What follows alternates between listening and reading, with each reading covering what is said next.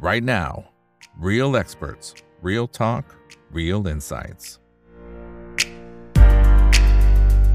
สวัสดีครับ สวัสดีเพื่อนนักทุนทุกคนนะครับ นี่คือ right now บอิบันโพสทุกเรื่องที่นักทุนต้องรู้นะครับ และสำหรับวันนี้สิ่งที่เราต้องรู้ก็เกี่ยวข้องกับการวางแผนทางการเงินนะครับ แล้วก็เป็นเรื่องที่ใกล้ตัวมากๆนะเราก็จะเห็นดราม่าเกิดขึ้นอยู่หลายต่อหลายครั้ง ปีที่แล้วก็ 2 ครั้งนะครับ และล่าสุดเมื่อประมาณสัก 2 สัปดาห์ล่าสุดนะครับ ก็มีอีกหนึ่งกรณีนะครับที่หลายคนอาจจะผ่อนบ้าน นะครับพอผ่อนบ้านปั๊บแล้วอาจจะยังขาดนะฮะในบางส่วนที่อาจจะยังไม่ได้เข้าใจเนี่ยนะครับ ก็พอไปดูตัวสลิปนะครับที่เราจ่ายในแต่ละเดือนเนี่ยมันจะแยกอยู่ละนะครับมันจะบอกว่าอ่าเป็นส่วนของตัวดอกเบี้ยนะครับที่เราจ่ายให้กับสถาบันการเงินเนี่ยนะเท่าไหร่ แล้วก็ตัดเงินต้นเท่าไหร่นะครับ แต่พอเราเข้าไปดูปรากฏว่าเอ้าทำไมมันตัดเงินต้นกระจิตเดียวเองนะครับบางเคสบางกรณีตัดแค่ 5 บาท อันนี้พูดจริงๆนะครับมันมีเหมือนกันนะครับ ที่คนพอเห็นแบบนี้ก็ตกใจแล้วเขาก็จะบอกว่าโอ้โหอย่างเงี้ยกว่าจะตัดเงินต้นหมดทั้งก้อนเนี่ยมันต้องใช้ระยะเวลายาวนานสักแค่ไหนนะครับ ก็เลยเกิดประเด็นดราม่าตามมานะครับ แต่ว่ายังสุดท้ายแล้วนะครับ เราก็ต้องมาทำความเข้าใจนะครับ ถึงหลัก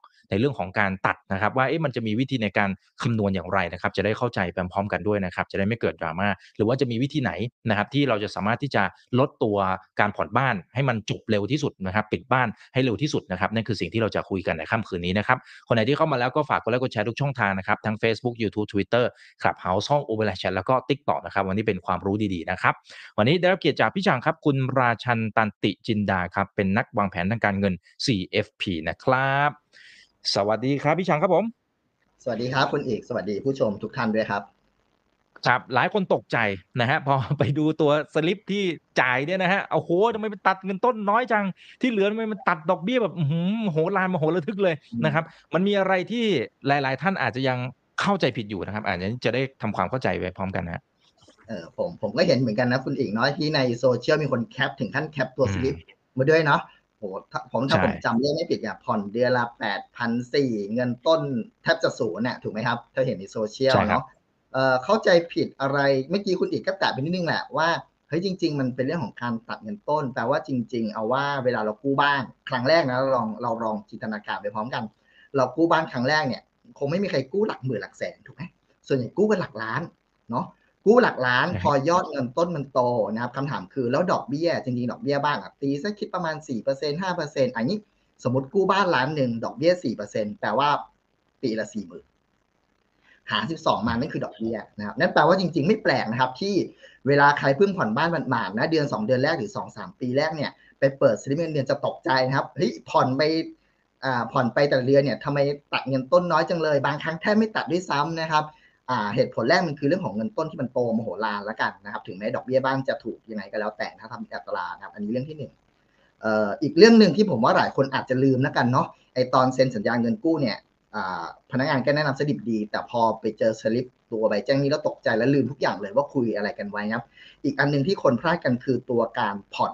เวลาผ่อนบ้านมันมีหลายแบบเนาะเอาว่าหลักๆ แบบแรกคือผ่อนคงที่นะถ้าผ่อนคงที่เนี่ยผมว่าคนส่วนใหญ่ไม่ค่อยตกใจเท่าไหร่ แต่ถ้าผ่อนแบบขั้นบันไดเนี่ยผมว่าช่วงแรกๆจะตกใจนิดนึงนะครับ เพราะว่าด้วยยอดเงินต้นที่เท่ากันเนี่ย คนผ่อนแบบขั้นบันไดเนี่ย ปีแรก ๆ จะผ่อนน้อยมาก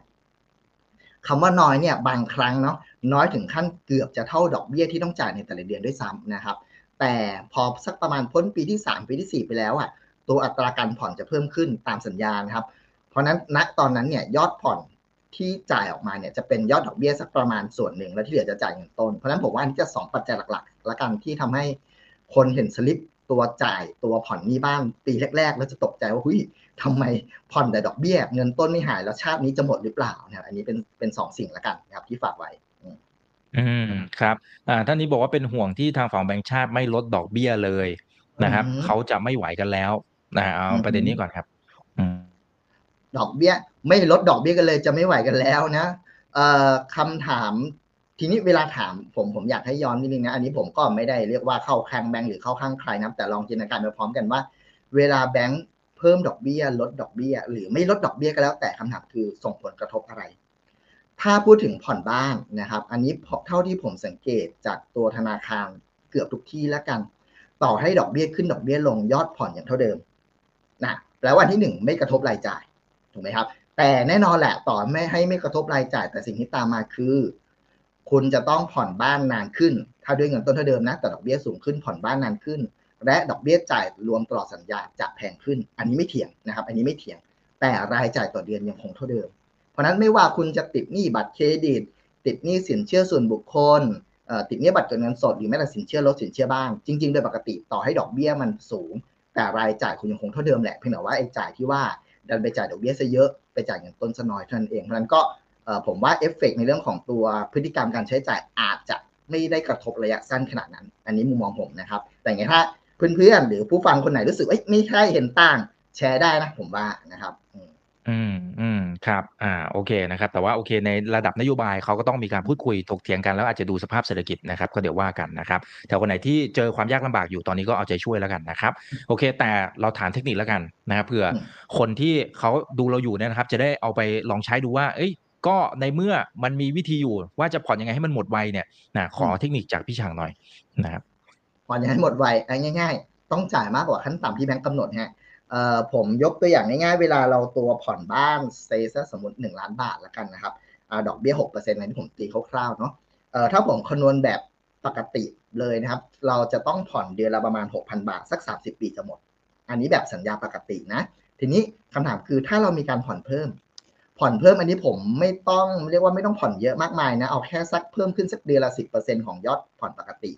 เช่นผ่อนเดือนละ 6,000 ผมผ่อนเพิ่มอีก 600 บาทเป็น 6,600นะครับเชื่อไหมจากเดิมที่ต้องผ่อน 30 ปี ถ้าผมผ่อนเพิ่มเป็นเดือนละ 6,600นะครับคือ 10%เนี่ยนี่จะหมดเร็วขึ้น 6 ปีนะครับฟังดูเหมือนไม่มีอะไร แต่ประหยัดดอกเบี้ยได้ประมาณ 2 8 0 0 0นะครับจากการผ่อนเพิ่มแค่เยอะมากเดือนละสิบเปอร์เซ็นต์นะครับแต่บางคนบอกว่า เฮ้ยสิบเปอร์เซ็นดูถูกนะ จริง ๆ ฉันรายได้เยอะนะ ระดับผู้บริหารเงินเดือนแย่นะครับ ฉันผ่อนเพิ่มอีก เป็นยี่สิบเลยนะครับยี่สิบเปอร์เซ็นต์จากเดิมต้องผ่อน30 ปี จะหมดนี้เร็วขึ้น 10 ปี คือแค่ 20 ปีก็หมดแล้วนะครับแล้วดอกเบี้ยประหยัดได้ก็กระเถิบขึ้นอีกครับเป็นประมาณ 4 4 0 0 0 4 4 5 0 0อันนี้เป็นตัวอย่างเนาะแล้วอันนี้ผมยกตัวอย่างแค่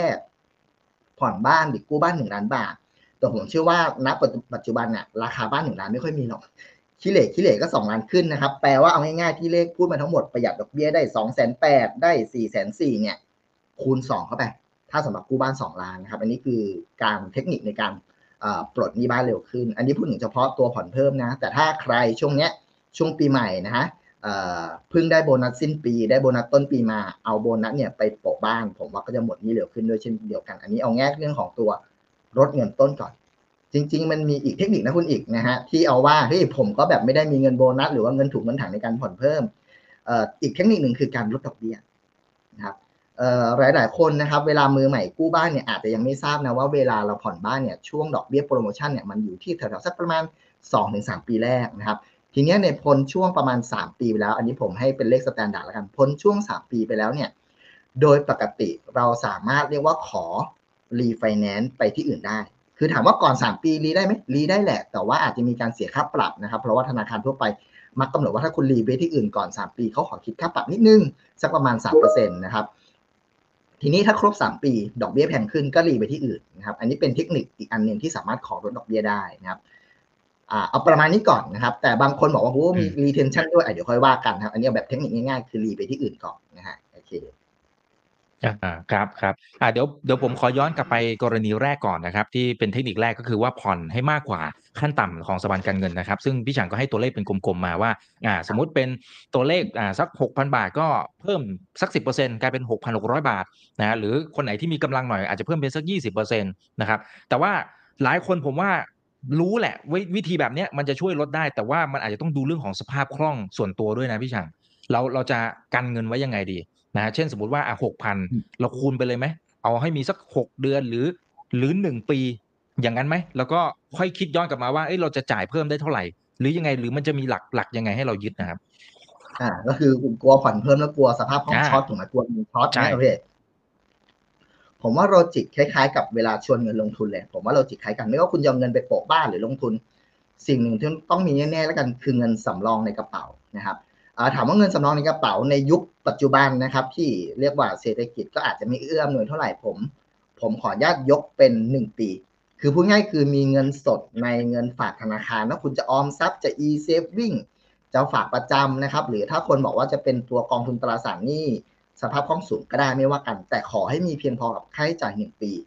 นะครับอะน้อยหน่อยผมให้สักเก้าเดือนถึงหกเดือนนะครับ แต่ไม่ควรน้อยกว่านี้แหละนะครับ ทีนี้ถ้าผมมีเงินเก็บเพียงพอกับรายจ่ายประมาณหนึ่งปีแปลว่าส่วนเกินนี่แหละนะครับสามารถไปโปะบ้านก็ได้หรือลงทุนก็ได้ อันนี้เราอินเคสเป็นโปะบ้านนะครับทำไมถึงผมต้องบอกหนึ่งปี เพราะฉะนั้นถ้ายกตัวอย่างนะผมทำงานทำงานประจำแล้วเกิดโชคร้ายตกงานแล้วกันนะครับ อย่างน้อยที่สุด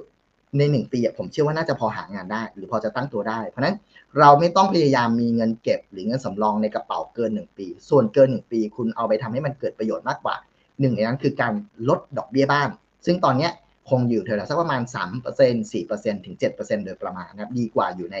เงินฝากที่ดอกเบี้ยประมาณสักหนึ่งหรือไม่เกินสองแถวๆนี้นะครับอืมอืมครับ อ่า อันนี้เป็นเป็นเทคนิคที่เอาไปใช้จริงได้เลยนะครับ คุณพีชัยเลิศนะครับ บอกว่าผ่อนมาแล้วเกินเจ็ดปีนะครับ ไปขอ retention เนี่ยปรากฏว่าธนาคารเนี่ยไม่อนุมัติ นะเอ๊ะจะควรคุยกับธนาคารแนวไหนดี ถึงจะให้เขาอนุมัตินะคะ เฮ้ยมันมันมีไม่อนุมัติด้วยเหรอพี่ชัง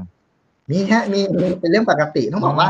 เวลาเมื่อกี้ผมแตะนิดนึงครับเวลาเราผ่อนครบสามปี เราสามารถรีไฟแนนซ์หรือย้ายไปสถาบันการเงินอะสถาบันการเงินอื่นได้ครับ อันนี้เรียกว่ารีไฟแนนซ์อือฮึเอ่ออีกเทคนิคหนึ่งคือการขอ retention คือภาษาบ้านๆคือ ติดต่อธนาคารเดิม เพื่อขอต่อรองลดดอกเบี้ยนะครับ อันเนี้ยนะครับเอ่อถามว่าทำได้ไหมทำได้ แต่ว่าต้องอยู่ที่ดุลพินิจของทั้งสองฝ่ายครับ เวลา เราจะขอกู้บ้านเราเซ็นสัญญากู้บ้าน 30 ปี อันนี้ทุกคนนึกภาพออกเนาะเรารู้อยู่แล้วว่า 3 ปีแรกดอกเบี้ยเท่าไหร่ ปีที่ 4 ถึงปีที่ 30 ดอกเบี้ยเท่าไหร่นะครับ ทีเนี้ยถ้าอยากจะขอผ่อนผันขออนุโลมเรียกว่าขอ retention ดอก retention ดอกเบี้ยเนี่ยทำได้ครับเพียงแต่ว่าแบงก์อาจจะดูหลายหลายปัจจัย ผมว่าปัจจัยแรกที่แบงก์ดูแน่ๆแหละอันที่หนึ่งคือ ประวัติหรือเครดิตของผู้ขอ retention เนี่ยน่าให้ไหมเอาง่ายเอาง่ายคือสมุดพกดีไหมก่อนนะฮะ ถ้าสมุดพกดี อันนี้รับพิจารณานะครับ แต่ไม่พอมีอะไรอีกครับ ต้องดูสภาพการแข่งขันด้วย ต้องบอกว่าในช่วงที่อะผมยกตัวอย่างในช่วงที่อ่าเศรษฐกิจที่เรียกว่าแบงก์ก็ไม่ค่อยอยากปล่อยหนี้เท่าไหร่นะเพราะปล่อยแล้วอาจจะกูเนี่ยกลัวหนี้เสียถูกไหมครับ การเรียกว่าดูแลลูกค้าเดิมที่มีอยู่นะครับ แล้วก็ผ่อนกับเขามา 7 ปีอย่างเงี้ยหรือ 3 ปีอย่างเงี้ยดูแลน่าจะเป็นเด็กดีพอสมควรนะครับ การลดดอกเบี้ยให้กับลูกค้าเดิมนะครับ แล้วให้ลูกค้าอยู่ต่อที่เดิม ได้รายได้น้อยลง แต่ว่ามีความมั่นใจว่าลูกนี้รายเนี้ยไม่น่าเจ๊งไม่น่าเบี้ยว อันนี้ก็เป็นอีกหนึ่งองค์ประกอบเหมือนกันเพราะนั้นคำถามคือ เวลาเราไปผ่อนมาแล้ว 7 ปีเป็นเด็กดีมาตลอด แล้วขอ retention แล้วแบงค์ไม่ให้ผมว่าดูหลายปัจจัย อาจจะเรื่องของดเอ่อดอกเรียกว่ารายได้ของคุณณวันนี้ ดูเครดิตบูโรของคุณณวันนี้ว่าคุณมีภาระหนี้อะไรเยอะหรือเปล่านะครับรวมถึง ต่อให้คุณเป็นเด็กดีนะครับ เป็นลูกค้าชั้นดีแต่ถ้าภาวะการแข่งขันไม่เอื้ออำนวยแบงก์ก็ไม่สามารถลดดอกเบี้ยคุณได้เช่นเดียวกันนะครับ อันนี้อยู่ที่หลายปัจจัยเช่นเดียวกันนะครับอ่าครับครับเอ่อการที่เราดูว่าเอ้ยเรามีประวัติดีหรือเปล่านะครับ มันมันมันมีวิธีการที่เขาพิจารณาอย่างไงบ้าง เช่น สมมุติว่ามีบางช่วงเนี่ยเราอาจจะอ่าเหมือนกับจ่ายเกินนะครับอืมจ่ายเกินไปบ้างนะครับ แล้วก็อาจจะสมมติวางแผนไม่ดีมันอาจจะมีบางช่วงที่เราเราเริ่มแบบเหมือนสลิปไปนิดนึงวันสองวันสามวันหรือยังไง ไอ้อย่างเงี้ยมันมันยังถือว่าโอเคไหมหรือมันเขาคิดแยกส่วนกันจ่ายเกินไม่เกี่ยว หรือยังไงมันมันมันคิดยังไงอะครับอ่าเอาว่าเวลาดูดูดูสองแบบแล้วกันนะเอาเอาแบงก์อื่นมองเราก่อน ถ้าเราไม่เคยมีประวัติกับเขานะครับ สิ่งที่ดูได้คือข้อมูลส่วนกลางนะครับ เรียกว่าข้อมูลบริษัทเครดิตบูโรแห่งชาตินะครับ อันเนี้ยเอ่อถ้าคุณจ่ายปกติคำว่าปกติคือจ่ายล่าช้าบ้าง ไม่เกิน 30 วัน อันนี้ถือว่าประวัติปกตินะนะครับ แต่ว่าเวลาแบงก์อื่นมองคุณเข้ามาคุณยังถือว่าเป็นสถานะปกติอยู่อันนี้ อันนี้ทั่วไปครับ แต่ถ้าเอาแบงก์ปัจจุบันที่คุณใช้อยู่นะครับ อันนี้ดูดีเทลจัดๆเลย แล้วแต่เลยว่าแบงก์ที่คุณใช้อยู่เนี่ยมีระบบในการจับข้อมูลละเอียดแค่ไหน อย่างเมื่อกี้คุณอีกบอกว่ายกตัวอย่างเนาะก็ผ่อนช้าบ้างแหละ แต่ผ่อนเช้าวันบ้างสองวันบ้างสามวันบ้างถูกไหมครับ แต่ก็จ่ายตลอดนะ ไม่มีเดือนไหนไม่จ่ายแต่แค่จ่ายช้าบ้าง แต่ถ้าคุณทำบ่อยๆ แบงก์ก็จะเล็กคอร์ดว่าเฮ้ย อืมก็ดูไม่ค่อยมีวินัยเท่าไหร่ การตัดคะแนนก็อาจจะน้อยลงหน่อยนะครับ อีกแบบหนึ่งอืมคุณอีกบอกว่าเฮ้ยปกติฉันก็เป็นเด็กดีนะ แถมจ่ายเพิ่มด้วยนะครับ แต่บังเอิญบางเดือนฉันก็ช็อตจ่ายช้าไป 3 วัน 4 วันบ้าง อันนี้แบงก์ก็มองว่าเวลาแบงก์เขามองไม่ได้มอง net inflow นะครับ หรือว่า net รายรายรับเข้าอืมแต่มองว่าเฮ้ยคุณมีวินัยเพียงพอไหม คุณมีอืมเป็นเด็กดีหรือเปล่า เพราะฉะนั้นการที่คุณโปะมันดีแหละ ไม่ใช่ไม่ดีนะครับ แต่การที่คุณขาดส่งบ้างบางครั้งเขาเขาก็มองว่าคุณเป็นเด็กไม่ดีเหมือนกัน เพราะฉะนั้นให้ดีที่สุดจ่ายตามขั้นต่ำตรงตามเวลาให้ได้ก่อนอันนี้คือสเต็ปแรกที่ต้องทำนะครับ แต่ที่เหลือคุณจะจ่ายเพิ่มไม่ว่ากันนะครับ อันนี้ก็เป็นประวัติเรียกว่าสมุดพกเล็กๆน้อยๆที่ธนาคารเขาจะดูครับอ่าเห็นภาพนะครับ อ่าทีนี้ท่านนี้บอกว่ามันมีวิธีการพูดไหม วิธีการเจรจานะฮะว่าเอ้ย ได้โปรดเถอะนะฮะโอเค ฉันอาจจะพลาดไปบ้างอะไรไม่รู้แหละนะครับ แต่ว่ามันมันมีวิธีการคุยไหมเจรจากับทางแบงก์ยังไงให้เขาพูดถึงรีเรื่เทองนดชั่อนกเบี้ยเนี่ยรีเทนชั่นดอกเบี้ยอันเนี่ยลดลดด้วยอ่าใช่ครับาขอลดดอกเบี้ยด้วยผมว่ามีอืมมีเอาว่าอย่าเรียกว่าเทคนิคเลย มีสองหลักง่ายๆเลย อยู่ที่คุณจะใช้หลักไหนนะครับ หลักแรกเลยคือขอความขอความเรียกว่าขอความเห็นใจ นะครับขอความเวลาเวลาเราขอลดดอกเบี้ยครับ แบบฟอร์มในช่องหนึ่งเขาจะกรอกคือคุณจะขอลดดอกเบี้ยเพราะอะไรนะครับเอ่อหลักที่หนึ่งนะครับ คุณมาฝั่งซ้ายสุดเลยคือขอความเห็นใจด้วยอะไรครับอ๋อผมก็เป็นเด็กดีกับคุณมาตลอดนะ แต่ว่าช่วงนี้มันเศรษฐกิจไม่ดีรายได้หดหาย ภาระมันเยอะนะครับ ขอความอนุเคราะห์ที่แบงค์แบงค์จะช่วยลดดอกเบี้ยหน่อยอันนี้คือขอขอความเห็นใจ เขียนแบบหนึ่งนะครับ อีกแบบหนึ่งคือ วัดใจเขาเรียกว่าวัดใจคือเขียนเลยครับว่าอืมผมพิจารณาแล้ว วันนี้คุณคิดดอกเบี้ยผมห้าเปอร์เซ็นแต่ผมไปเช็คเอ่อธนาคารสมมติธนาคาร A ระบุชื่อธนาคารเลยก็ได้ เขาให้ดอกเบี้ยอยู่ที่สามเปอร์เซ็นต์ถ้ารีไฟแนนซ์ไป ซึ่งข้อมูลพวกนี้ครับเป็นข้อมูล Public อยู่แล้วเอ่อเวลาเราบอกว่าธนาคาร A ให้ดอกเบี้ยสามเปอร์เซ็นต์เขาสามารถเช็คได้ว่าจริงไม่จริงหลอกไม่หลอกนะครับซึ่งถ้าคุณจะไปแล้วธนาคารเห็นว่าเป็นลูกค้ามีศักยภาพ เขาก็จะดึงคุณไว้ เพราะฉะนั้น มันมีแค่สองหลักง่ายๆ วันนี้คุณจะเลือกฝั่งซ้ายคือขอความอนุเคราะห์ขอความเห็นใจหรือวัดใจไปเลย ถ้าคุณไม่เอาผม ผมก็ไปที่อื่นอยู่ที่เราเลยครับ แต่ถ้าคุณจะเลือกฝั่งขวา ก็ต้องมั่นใจนิดนึงว่าคุณมีประวัติที่ดี และพร้อมที่จะย้ายไปที่อื่น เช่นเดียวกันนะครับ อืมอืมอ่า ใช่ครับ อ่า วัดกันละตอนนั้นนะครับ เกิดเขาบอกไปเลยอันนี้อันนี้ยุ่งเขาก็ละไปเลยคือเขาก็ไม่อนุมัตินะอยู่ที่เราจะจะอยู่ต่อหรือเปล่าแค่นั้นเองครับเออพี่หนาว่าถ้าครั้งต่อไปขอลดเขาก็คง คงไม่ให้หรือว่า คงต้องทิ้งช่วงนานหน่อยแหละกว่าจะให้เพราะถือว่าลูกค้าก็เล่นแง่พอสมควรนะครับเอออ่าครับเนี่ยคุณวลิตาเนี่ยบอกว่า เอ๊ะเราสามารถขอลดดอกเบี้ยได้ทุกปีไหมคะนะถ้าสมมติขอลดผ่านมาแล้วหนึ่งปีอ่าคือแสดงว่าเคยละ เคยขอลดมาแล้ว ขอทุกปีได้ไหมอืมเอ่อขอได้ขอได้คือว่าขอได้ทุกปีเพียงแต่ว่าก็อย่างที่บอกมันอยู่อยู่ที่แบงค์ใช่หรือพิเปจาล่ารณาด้วยนะครับ ถ้าเราอืมมีการขออย่างต่อเนื่อง ในมุมแบงก์เองก็คงต้องมองเอาว่าเอ่อ ถึงแม้จะเป็นลูกค้าชั้นดีนะครับ แต่ว่า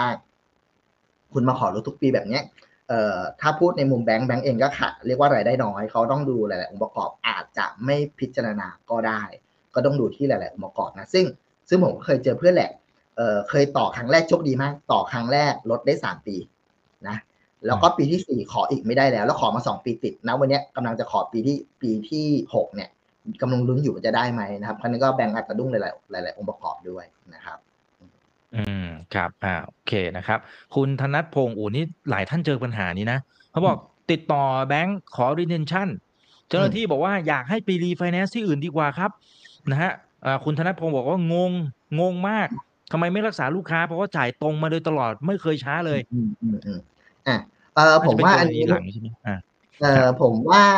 อ่าอ่าอ่าอาจจะเป็นประวัติตัวลูกค้า แต่ผมว่าอาจไม่อยากฟันธงแบบนั้น จริง ๆ มันจะมีบางช่วงครับว่า ต้องบอกว่าต่อให้เป็นธนาคารเดียวกันนะครับ แต่นโยบายในการลดดอกเบี้ยแต่ละช่วงเวลาไม่เท่ากัน ใช้คำนี้นะครับเอ่อบางช่วงนะครับ ต้องบอกว่าอายกตัวอย่างบางธนาคารแล้วกันปีที่แล้วเนี่ยเอ่อเรียกว่าเคี่ยว ใช้คำว่าเนี้ยเคี่ยวปล่อย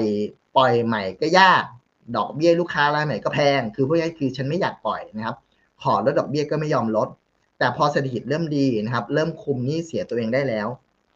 ณวันนี้อยากปล่อยแต่ว่าเวลาลูกค้ามาขอก็จะเริ่มให้ง่ายขึ้น เพราะนั้นผมว่ามันอยู่ที่บริบทหรือว่าอยู่ที่กลยุทธ์ policy ของของธนาคารช่วงนั้นนะครับ ซึ่งมันไม่ใช่แค่เรื่องของภาวะการตลาด มันเป็นเรื่องของการบริหารจัดการความเสี่ยงภายในองค์กรเขาด้วยเช่นเดียวกันนะครับเพราะนั้นผมว่าปีนี้ไม่ได้ ถ้าคุณไม่ได้ไม่ได้ทำอะไรเรียกว่าทำแบงก์เสียหายครับ คุณก็ลองอีกปีหน้าหรือสองปีขอใหม่แบงก์ก็อาจจะพิจารณาได้เช่นเดียวกันนะครับ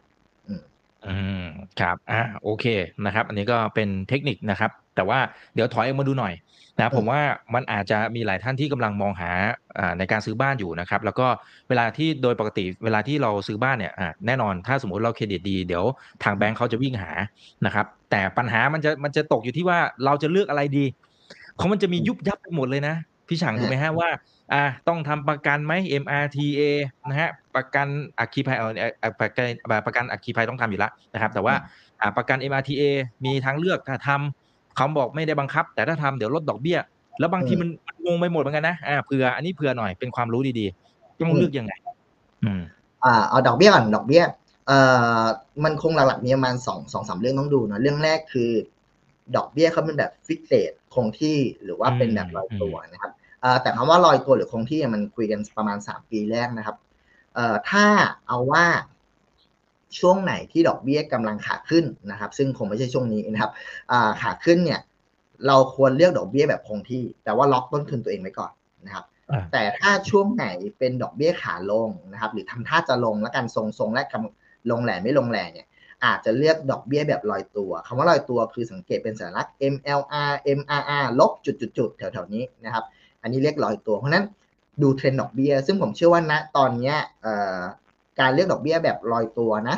อาจจะเป็น choice ที่มีโอกาสที่ดีละกันที่น่าจะได้ประโยชน์มากกว่าถ้าอนาคตมีแบงก์ชาติมีการปรับลดดอกเบี้ยลงนะครับในช่วง 3 ปี ซึ่งก็น่าจะมีโอกาสเห็นได้ไม่ยากนะครับ อันนี้เรื่องที่หนึ่งเรื่องที่สองคือดูแค่คงที่กับลอยตัวไม่พอ ต้องดูเน็ตด้วยคำว่าเน็ตคือออสมมติธนาสองธนาคารนะครับ ธนาคารแรกบอกว่า 3 ปีแรกฉันคิด MRR ลบหนึ่งอีกธนาคารหนึ่งบอก MRR ลบสอง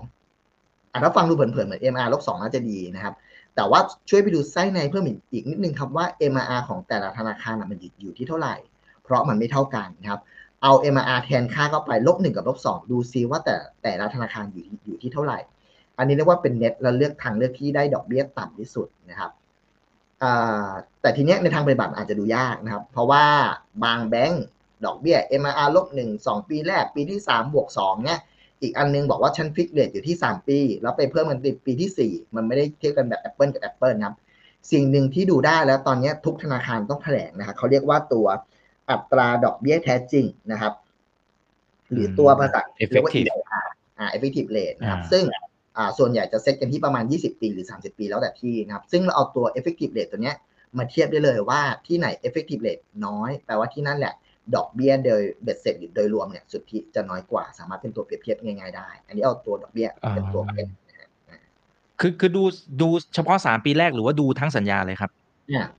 อ่าสำหรับผมนะแนะนำดู 3 ปีแรก เพราะผมโอเคเชื่อว่าคนส่วนใหญ่ครบ 3 ปี Refinance ก็คงรีไฟแนนซ์หรือรีเทนชั่นนะฮะ อืมอ๋อ ครับ ครับ อ่า เพราะฉะนั้น คือโดยหลักเนี่ย ก็เอาดอกเบี้ยมากลางก่อนนะฮะอืมของแต่ละเจ้ามาเลยนะฮะ แล้วก็ลองดูว่า ซึ่งปกติเขาจะบอกอยู่แล้ว ถูกไหมครับ ไอตัว effective เนี่ย สามใช่ปีใช่ว่าเฉลี่ยมันเท่าไหร่กลางอืมกลางที่ต้องบอกทุกที่อยู่แล้วครับผมอ่า เพราะฉะนั้นก็พอที่จะเห็นภาพได้ แต่โอเค ถ้ามันเป็นตัวลอยตัวเนี่ยนะ อาจจะต้องพิจารณาหน่อยนะครับ เพราะบางทีมันอาจจะดิ้นได้เหมือนกันตามตามนโยบายของแบงก์ชาติด้วยนะครับ เอ่อ แต่ทีเนี้ยมันมีบางแบงก์นะสิครับ ว่าเฮ้ยทำประกันสิ เดี๋ยวฉันลดให้อีกนะอืมแต่ประกันนี้มันก็โอ้โหแพงนะเท่าที่เดี๋ผยวมก็เห็นข้อมูลมาเนี่ยแพงใช้ได้นะพี่ชังเบี้ยก็เอาง่ายถ้าวงเงินกู้ล้านหนึ่งเบี้ยก็คงหลักแสนหรือหรือครึ่งแสนอะเป็นอย่างน้อยถูกไหมฮะครับเอ่อต้องดูอย่างนี้หนึ่งถามว่าซื้อประกันลดดอกเบี้ยใช่ไหมใช่เนาะตามกติกาครับแต่อันนี้ก่อนจะเป็นอ่าดอกเบี้ยถอยหลังมานิดนึงจำเป็นต้องมีประกันไว้ก่อน เอาเอาคำถามง่ายๆก่อน ก่อนที่จะไปว่าซื้อประกันคุ้มไหมนะครับเอ่อถ้าเป็นคนโสด เอาง่ายๆ คือเป็นคนโสด แล้วถ้าเป็นอะไรไปหนี้ตัวเนี้ยเป็นแก่ใครฉันฉันไม่เดือดเดือดร้อนใจนะครับ นะครับ ไม่มีใครรับหนี้ต่อ อันนี้ผมว่าประกันไม่จำเป็นนะครับ ก็แค่ดูว่าดอกเบี้ยคุ้มไม่คุ้มนะครับอะแต่ถ้าบอกว่าเฮ้ยไม่ฉันแบบมีภรรยา มีสามีหรือมีลูกนะครับ เป็นอะไรไปขึ้นมา ก็อยากให้มีคนมามามาแบกรับหนี้แทนที่ไม่ใช่คนในครอบครัว อันนี้ประกันถือว่าอาจจะมีความจำเป็นนะครับ แล้วค่อยมาดูว่าซื้อแล้วปรับไอตัวดอกเบี้ยที่ลดได้เนี่ย มันเป็นประโยชน์ที่คุ้มค่าหรือไม่เทียบกับเบี้ยที่จ่ายนะครับ เพราะฉะนั้นผมว่าดู 2 อย่างเพราะฉะนั้นโดยส่วนตัวสำหรับผมนะเอ่อถ้าใครนะครับมีเรื่องของคนในครอบครัวต้องดูแล ประกันผมว่าเป็นตัวหนึ่งที่ อยากจะใช้ว่าควรมีแล้วกันนะครับ ควรมีเพียงแต่ว่าคำว่าควรมีของคุณเนี่ย MRTA มันเป็นแค่หนึ่งในช้อย บังเอิญถ้าคุณซื้อ MRTA มันก็ง่าย มันซื้อพ่วงกับตัวสินเชื่อบ้านนะครับแล้วก็ธนาคารมัก ถ้าคุณบอกว่าไม่ไม่มีเงินสดใช่ไหม คุณอีกไม่มีเงินสดไม่เป็นไร ธนาคารปกติให้สินเชื่อบ้านล้านหนึ่งยินดี top up ค่าเบี้ย เช่นเบี้ยห้าหมื่นเขาก็ top up วงเงินให้อีกอืมห้าหมื่นนะครับก็เรียกว่าแทบจะไม่ต้องจ่ายเงินสด แต่คุณก็เป็นหนี้ห้าหมื่นเพิ่มนะครับพร้อมดอกเบี้ยเอ่อก็เป็นลูกล่อลูกชนแล้วกัน แล้วก็แลกกับตัวดอกเบี้ยบ้านที่ลดลง อันนี้เราสามารถดูความตามความเหมาะสมได้นะครับ แต่สำหรับคนที่มีศักยภาพ ไม่ได้จำเป็นต้องทำประกัน MRTA อย่างเดียวหรือกู้แบงค์เพื่อซื้อเบี้ยประกัน MRTA ครับ ต้องบอกว่ามันยังมีช้อยอื่นนะครับ เช่น ถ้าคุณไม่แคร์เรื่องดอกเบี้ย ไม่แคร์เรื่องส่วนลดดอกเบี้ย คุณไปซื้อเราเน้น protection นะครับ หรือคุ้มครองความเสี่ยงเนี่ยคุณไปซื้อพวกประกันตลอดชีพก็ได้เนาะแล้วก็ทำแยกต่างหากแยกต่างหากได้แต่ต้องยอมรับนะว่าอันนี้ไม่เกี่ยวกับเรื่องการขอลดดอกเบี้ยนะครับ อ่า แต่คุณทำเพื่อ อมอยากจะมั่นใจว่าเฮ้ยฉันเป็นอะไรไปขึ้นมาเนี่ยไอ้ทุนประกันที่ได้เนี่ยสมมติผู้รับผลประโยชน์เป็นลูกหรือภรรยาเนี่ยภรรยาได้เงินไปแล้วเอาเงินเนี้มาโปะที่บ้านได้ หรือไปใช้อย่างอื่นแล้วแต่มาโปะนะครับ อันนี้ก็ถามสามารถทำได้เพียงแต่ว่าไม่เกี่ยวกับแบงก์เป็นการจัดการความเสี่ยงของตัวเราเองนะครับ อันนี้เลือกได้อยู่ที่เราชอบแบบไหนเอ่อ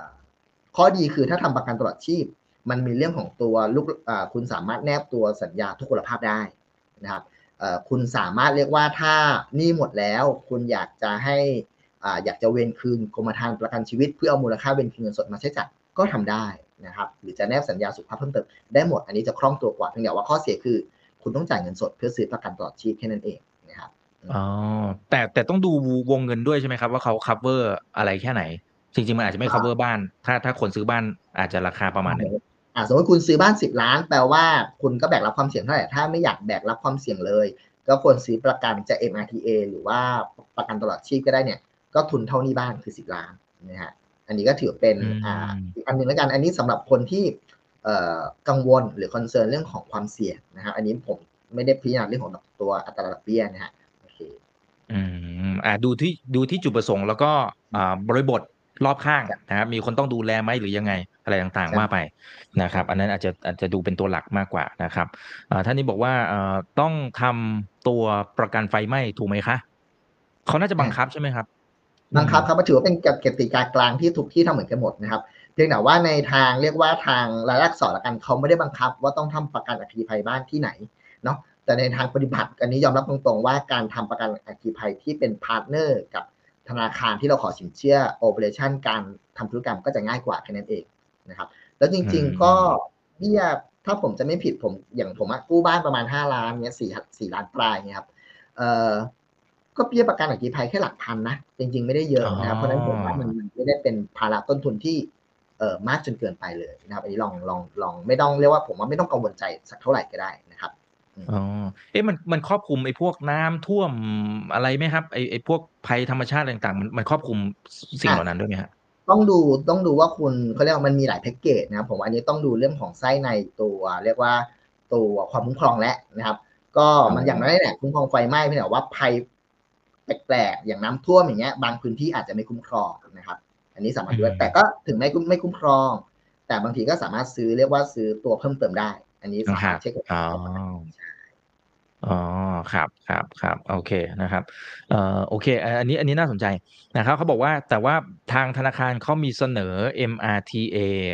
นะเป็นแพ็กเกจสิบปีก็แบบหนึ่งยี่สิบปีก็แบบหนึ่งสามสิบปีก็แบบหนึ่งเลือกยังไงดีอืมเอ่อพอลงรายละเอียดเรื่อง MRTA เนาะเอ่อมันจะมีทั้งในเรื่องของตัวคุ้มครอง เต็มวงเงิน กับคุ้มครองเต็มระระยะเวลานะครับอ่าอันนี้ใช่ที่ใช่ที่ครับเพื่อนถามเนี่ยน่าจะหมายถึงแบงค์น่าจะเสนอเป็นแบบเต็มวงเงิน แต่ว่าระยะเวลาเนี่ยอาจจะไม่เต็มทีนี้เลือกยังไง สมมติเราเลือกแบบเต็มวงเงินก่อนนะครับระยะถ้าเราสัญญากู้ 30 ปีอะครับถ้าไม่คิดอะไรมากแล้วจ่ายไหวนะ ผมแนะนำเป็น MRTA ที่มันคุ้มครองยาว 30 ปีไปเลยนะครับ อันนี้แบบโอเคแบบจ่ายไม่มีไม่ได้ติดเรื่องกำลังการจ่ายเบี้ยนะครับ แต่ถ้าบอกว่าไม่อยากจ่ายเบี้ยสูงนะครับ ผมแนะนำลดมาหน่อย แต่คำว่าลดในที่เนี้ยครับเอ่อไม่ควรลดต่ำกว่าเอาโดยปกติก่อน ไม่ควรลดต่ำกว่า 20 หรือ 25 ปี เหตุผลเพราะอืมถ้าคุณสมมุติคุณผ่อนบ้านที่นี่ไปเรื่อยๆนะครับ ปกติต่อให้ทำสัญญา 30 ปีครับ ปกติผ่อนจริงอะถ้าดอกเบี้ยไม่มีการเปลี่ยนแปลงเลยนะครับ คุณจะหมดหนี้ประมาณสัก 20 กว่าปีเท่านั้นแหละพอยอดเงินผ่อนที่แบงค์คำนวณเขาจะเผื่อดอกเบี้ยขาขึ้นไว้นะเพราะฉะนั้นจริง ๆเอ่อเงินต้นที่คุณตัดนะครับถ้าดอกเบี้ยไม่ไม่มีการเปลี่ยนแปลงเนี่ย คุณจะหมดหนี้เร็วกว่า 30 ปี แต่ว่าการทำ MRTA สักประมาณ 25 ปี มันจะจบตอนนี้คุณหมดหนี้พอดีนะครับกับอีกแบบหนึ่งคือ ถ้าคุณ plan ว่าจะรีไฟแนนซ์ทุก 3 ปีอยู่แล้ว MRTA ถ้าคุณจะซื้อนะ ถ้าคุณจะซื้อนะครับ แล้วจะเอาตัว MRTA เป็นเบี้ยไปลดหย่อนภาษีด้วยก็ทำสักประมาณ 10 ปี แต่อันนี้ต้องเรียกว่ามั่นใจว่าจริงๆ คุณกะจะรีไฟแนนซ์ไปที่อื่นนะ ถึงจะทำแบบนี้ได้นะครับ เพราะว่าเวลาคุณรีไฟแนนซ์แล้วว่าตัวเก่าไม่ควรยกเลิกไม่งั้นจะมีปัญหาเรื่องภาษีนะครับแปลว่าที่ใหม่แปลว่าพอ10ปีเบี้ยจะถูกหน่อย พอคุณทำที่ใหม่ คุณค่อยพิจารณาว่าจะทำ MRTA ที่ใหม่หรือเปล่านะเพราะนั้นผมว่าดูทางนี้ของคุณอยู่ที่เดิมยาวๆ หรือกะรีไฟแนนซ์นะครับ หรือถ้าคุณอยากอยู่ที่เดิมยาวแนะนำว่าสั้นแค่ไหนก็แล้วแต่ไม่ควรน้อยกว่า 20 หรือ 25 ปี เพื่อให้ความคุ้มครองมันยาวถึงคุณหมดหนี้นะอ่าโอเคอ่าจะได้สบายใจด้วยนะครับ โอเค คุณพุทธชาอ่าคุณต่อแตะนะครับ บอกว่ามันมันเป็นอย่างนี้มานานละนะครับ ที่ผ่อนบ้านงวดแรกๆเนี่ยมันจะเป็นดอกมากกว่าต้นนะแล้วก็บางคนก็บอกว่า แต่ถ้าผ่านไปสักครึ่งสัญญาหลังเนี่ยนะครับอ่าสมมติสมมติ 30 ปี พอครึ่งหลังก็คือตั้งแต่ปีที่ 16 ไปเนี่ยนะครับมันจะไปตัดเงินต้นมากกว่า อันนี้จริงไหมแน่นอนเพราะว่าดอกเบี้ยบ้านเป็นแบบลดต้นลดดอกนะครับออดอกเบี้ยที่คิดในแต่ละเดือนขึ้นกับเงินต้นที่คงค้างเนาะ แปลว่ายิ่งเงินต้นลดยอดหนี้ล่าสุดน้อยลงเท่าไหร่ครับ ตัวดอกเบี้ยที่เป็นเงินบาทนะครับ จะจ่ายน้อยลงเท่านั้น เอาคิดง่าย ๆ ก็ได้ครับ คุณกู้บ้านสี่ล้านสี่ล้านถ้าถ้าดอกเบี้ย ผมเอาตีเล่นๆง่ายๆเนาะหนึ่งเปอร์เซ็นต์แล้วกันง่ายๆนะครับอาจจะไม่ make sense แต่ให้มันดีลิควิดง่ายๆหน่อยสี่ล้านหนึ่งเปอร์เซ็นต์คือสี่หมื่นถูกไหมครับ แต่ถ้าเอาใหม่หนี้บ้านเหลือสองล้านหนึ่งเปอร์เซ็นต์ก็สองหมื่น แต่ยอดผ่อนยังคงเท่าเดิมอะแปลว่าพอระยะเวลาไปปลายนะครับยังไงตัวยอดผ่อนเท่าเดิมเนี่ยมันจะไปตัดเงินต้นเยอะขึ้นดอกเบี้ยน้อยลงอันนี้เป็นเรื่องปกติอยู่ที่ยอดหนี้แค่นั้นเองอืมอืมครับ อ่า โอเคนะครับ เห็นภาพนะครับอ่าโอเค อันนี้น่าสนใจเหมือนกัน เวลาที่เรากู้เนี่ย ควรจะกู้เป็นแบบมนุษย์เงินเดือน หรือเป็นแบบเจ้าของกิจการ อืมโอ้โหอันนี้แปลว่าหนึ่งคนมีหลายอาชีพนะฮะ เอ่อ ต้องดูหลายปัจจัยนะครับ อันที่หนึ่งต้องดูก่อนว่าราคาบ้านที่คุณจะซื้อเท่าไหร่คำว่าเท่าไหร่เนี่ยมันจะแบ็กกลับไปว่า ถ้าตัวฐานรายได้ที่เป็นเงินเดือนของคุณเนี่ยเพียงพอในการขอกู้บ้านหลังก็จบนะครับ แต่ถ้าบอกไม่พอ นั่นแปลว่าจริงๆ คุณต้องสะท้อนรายได้แท้จริง นั่นแปลว่าต้องเอารายได้ทั้งเป็นตัวของเงินเดือน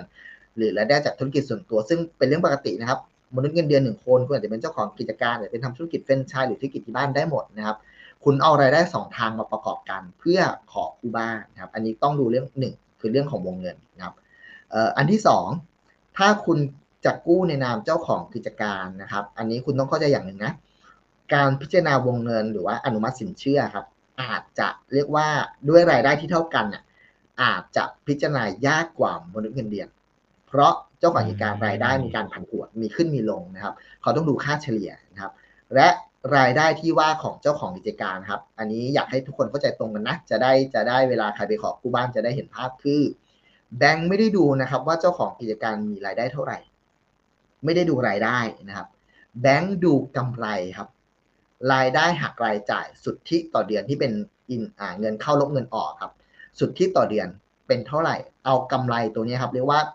กำไรสุทธิแต่ละเดือนเนี่ยตีเป็นรายได้ของเจ้าของกิจการ เพื่อประเมินวงเงินสินเชื่อ เพราะนั้นเลยเป็นที่มาว่าทำไมเจ้าของกิจการถึงขอสินเชื่อยากกว่ามนุษย์เงินเดือนทั้งที่รายได้เท่ากัน เพราะแบงค์ไม่ดูได้ดูไม่ได้ดูที่รายได้ธุรกิจ แต่ดูที่กำไรธุรกิจ อันนี้ยังไม่นับเรื่องความผันผวนของรายได้ที่แบงค์อาจจะเรียกว่าคูณแฟกเตอร์เข้ามาอีกนะครับ อันนี้ก็เลยเป็นที่มาว่าเลยกู้ยากนิดนึงครับสำหรับเจ้าของกิจการนะโอ้โอ้อันนี้อันนี้น่าสนใจนะครับ เป็นความรู้ดีๆเลยนะครับไอ้ต่อต่อให้ต่อให้ไส้ในของค่าใช้จ่ายอาจจะเป็นเงินเดือน ถูกไหมฮะไส้ในของเอ่อเวลาเวลาเราขอกู้นะครับ แบงค์จะมาดู เรียกว่าคุณกู้ในนามอะไรก่อนเออ ถ้าคุณกู้ในนามบุคคลธรรมดา มันไม่มีเรียกว่ามันไม่มีคนทำบัญชีให้ แต่ว่าแบงค์ไม่รู้หรอกว่ารายจ่ายของกิจการคุณเท่าไหร่ เพราะคุณยื่นในนามเจ้าของกิจที่เป็นบุคคลธรรมดานะครับ เพราะนั้นมันก็เลยแปลว่าดูแค่ inflow outflow แค่นั้นเองครับ อ๋อ ครับ มัน มันมี rule of thumb ไหมครับว่า สมมุติว่า อ่า เป็นมนุษย์เงินเดือนก็ได้ครับ อาจจะเป็นตัวเลขกลม ๆ แล้วเป็นคนส่วนใหญ่เนี่ยนะครับว่า สมมติมีเงินเท่านี้นะครับ อ่า ขอกู้ประมาณเท่านี้ ผ่อนสักกี่เปอร์เซ็นต์ของเงินเดือน มีโอกาสที่จะผ่านมากกว่า อะไรเงี้ย อ่าภาษาแบงค์เขาเรียกว่า debt burden นะครับ debt burden คือความถ้าแบบภาษาไทยคือความสามารถในการชำระหนี้นะครับเอ่อ ถ้าเป็นเอาจำนวนเงินเดือนหรือว่าเจ้าของธุรกิจก็แล้วแต่นะครับฐานที่เขาใช้เอาว่าโดยเบสิกทั่วไปคือประมาณ 40%เงินเดือนแสนหนึ่งนะครับ ผ่อนได้ประมาณ 40,000 ธุรกิจกำไรแสนหนึ่งผ่อนได้ประมาณ 40,000นะครับเวลาพูดถึงผ่อนสินเชื่อบ้านเนาะนะครับแล้วค่อยตีกลับมาว่าครับว่าไอ้สี่หมื่นบาทที่ว่าครับ มันไม่ใช่ว่าวันนี้คุณเงินเดือนแสนหนึ่งผ่อนสี่หมื่นแล้วแบงค์จะยอมให้ผ่อนสี่หมื่นนะ ต้องดูด้วยว่าวันนี้คุณมีผ่อนอะไรอยู่ ถ้าคุณมีผ่อนลดแล้วหมื่นหนึ่งแปลว่าคุณเหลือผ่อนบ้านได้อีกแค่สามหมื่นอะอันนี้คือหลักในของเขาดูนะครับ แล้วก็ค่อยมาตีว่าสามหมื่นบาทเนี้ยตีเป็นวงเงินสินเชื่อบ้านสัญญา 30 ปีดอกเบี้ยนะตอนนั้นได้ที่วงเงินเท่าไหร่ เพราะนั้นหลักง่ายๆคือ 40เอ่อ40เปอร์เซ็นต์แต่ถ้าคุณนะครับหนึ่งรายได้สูงขึ้นนะครับอ่าเมื่อกี้ผมไอ้สี่สี่สิบเปอร์เซ็นที่ว่าอาจจะเป็นฐานเงินเดือนทั่วๆไปสามหมื่นสี่หมื่นนะแต่ถ้าคุณเงินเดือนหลักแสนขึ้นอาจจะขยับ เดบเบอร์เดนอาจจากสี่สิบกระเถิบเป็นห้าสิบหรือชนเจ็ดสิบเปอร์เซ็นก็ได้นะครับ และถ้าคุณเป็นรายได้ที่เป็นอาอาชีพที่มั่นคงนะครับ เช่นเป็นราชการ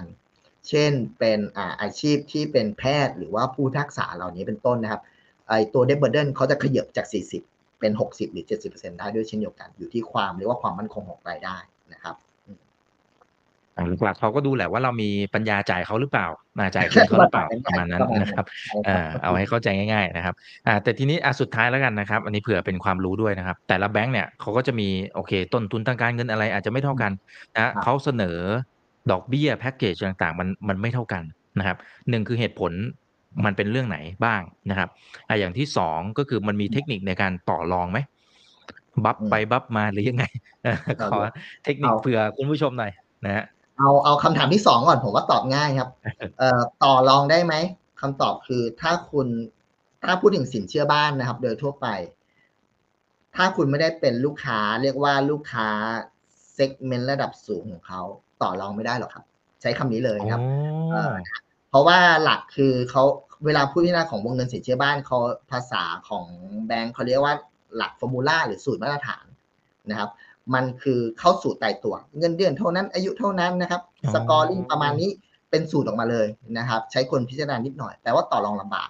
ต่อรองเต็มที่เลยขอ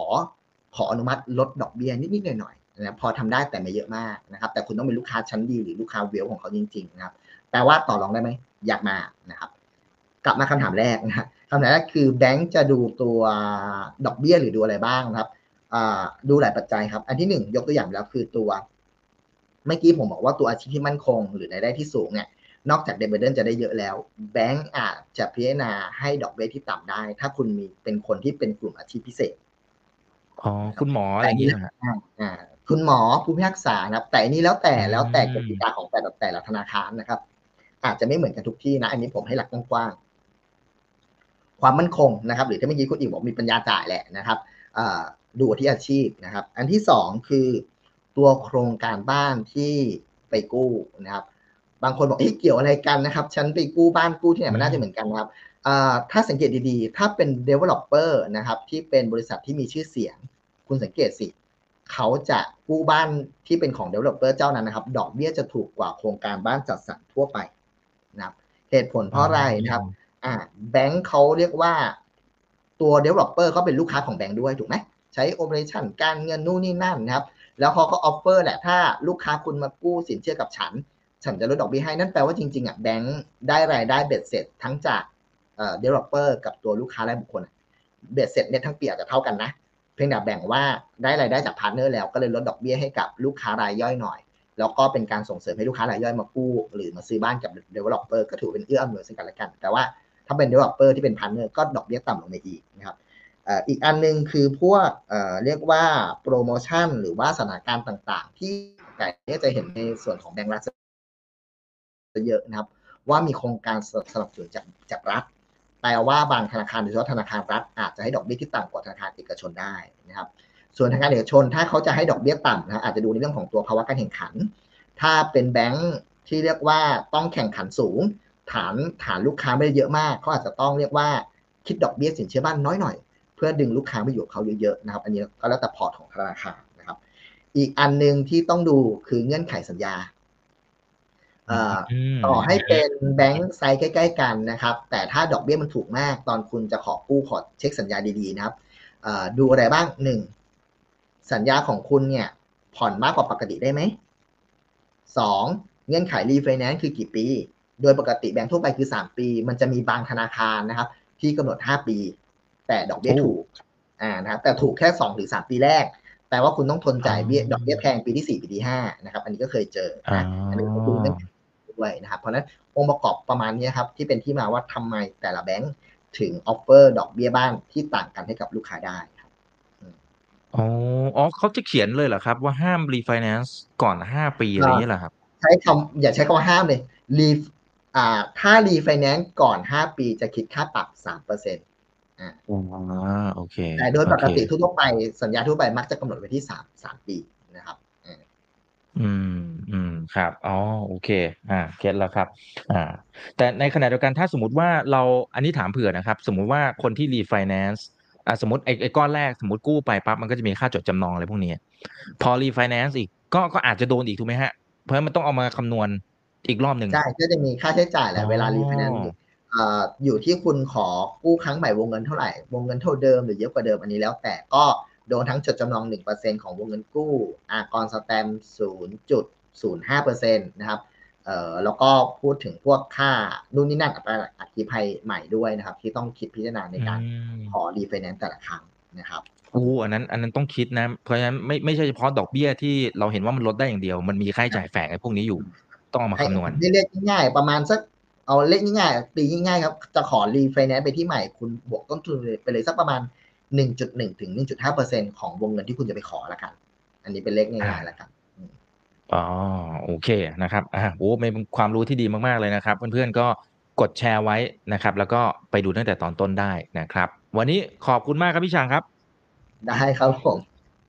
ครับ แล้วก็เอาใจช่วยเพื่อนๆคนไหนที่ตอนนี้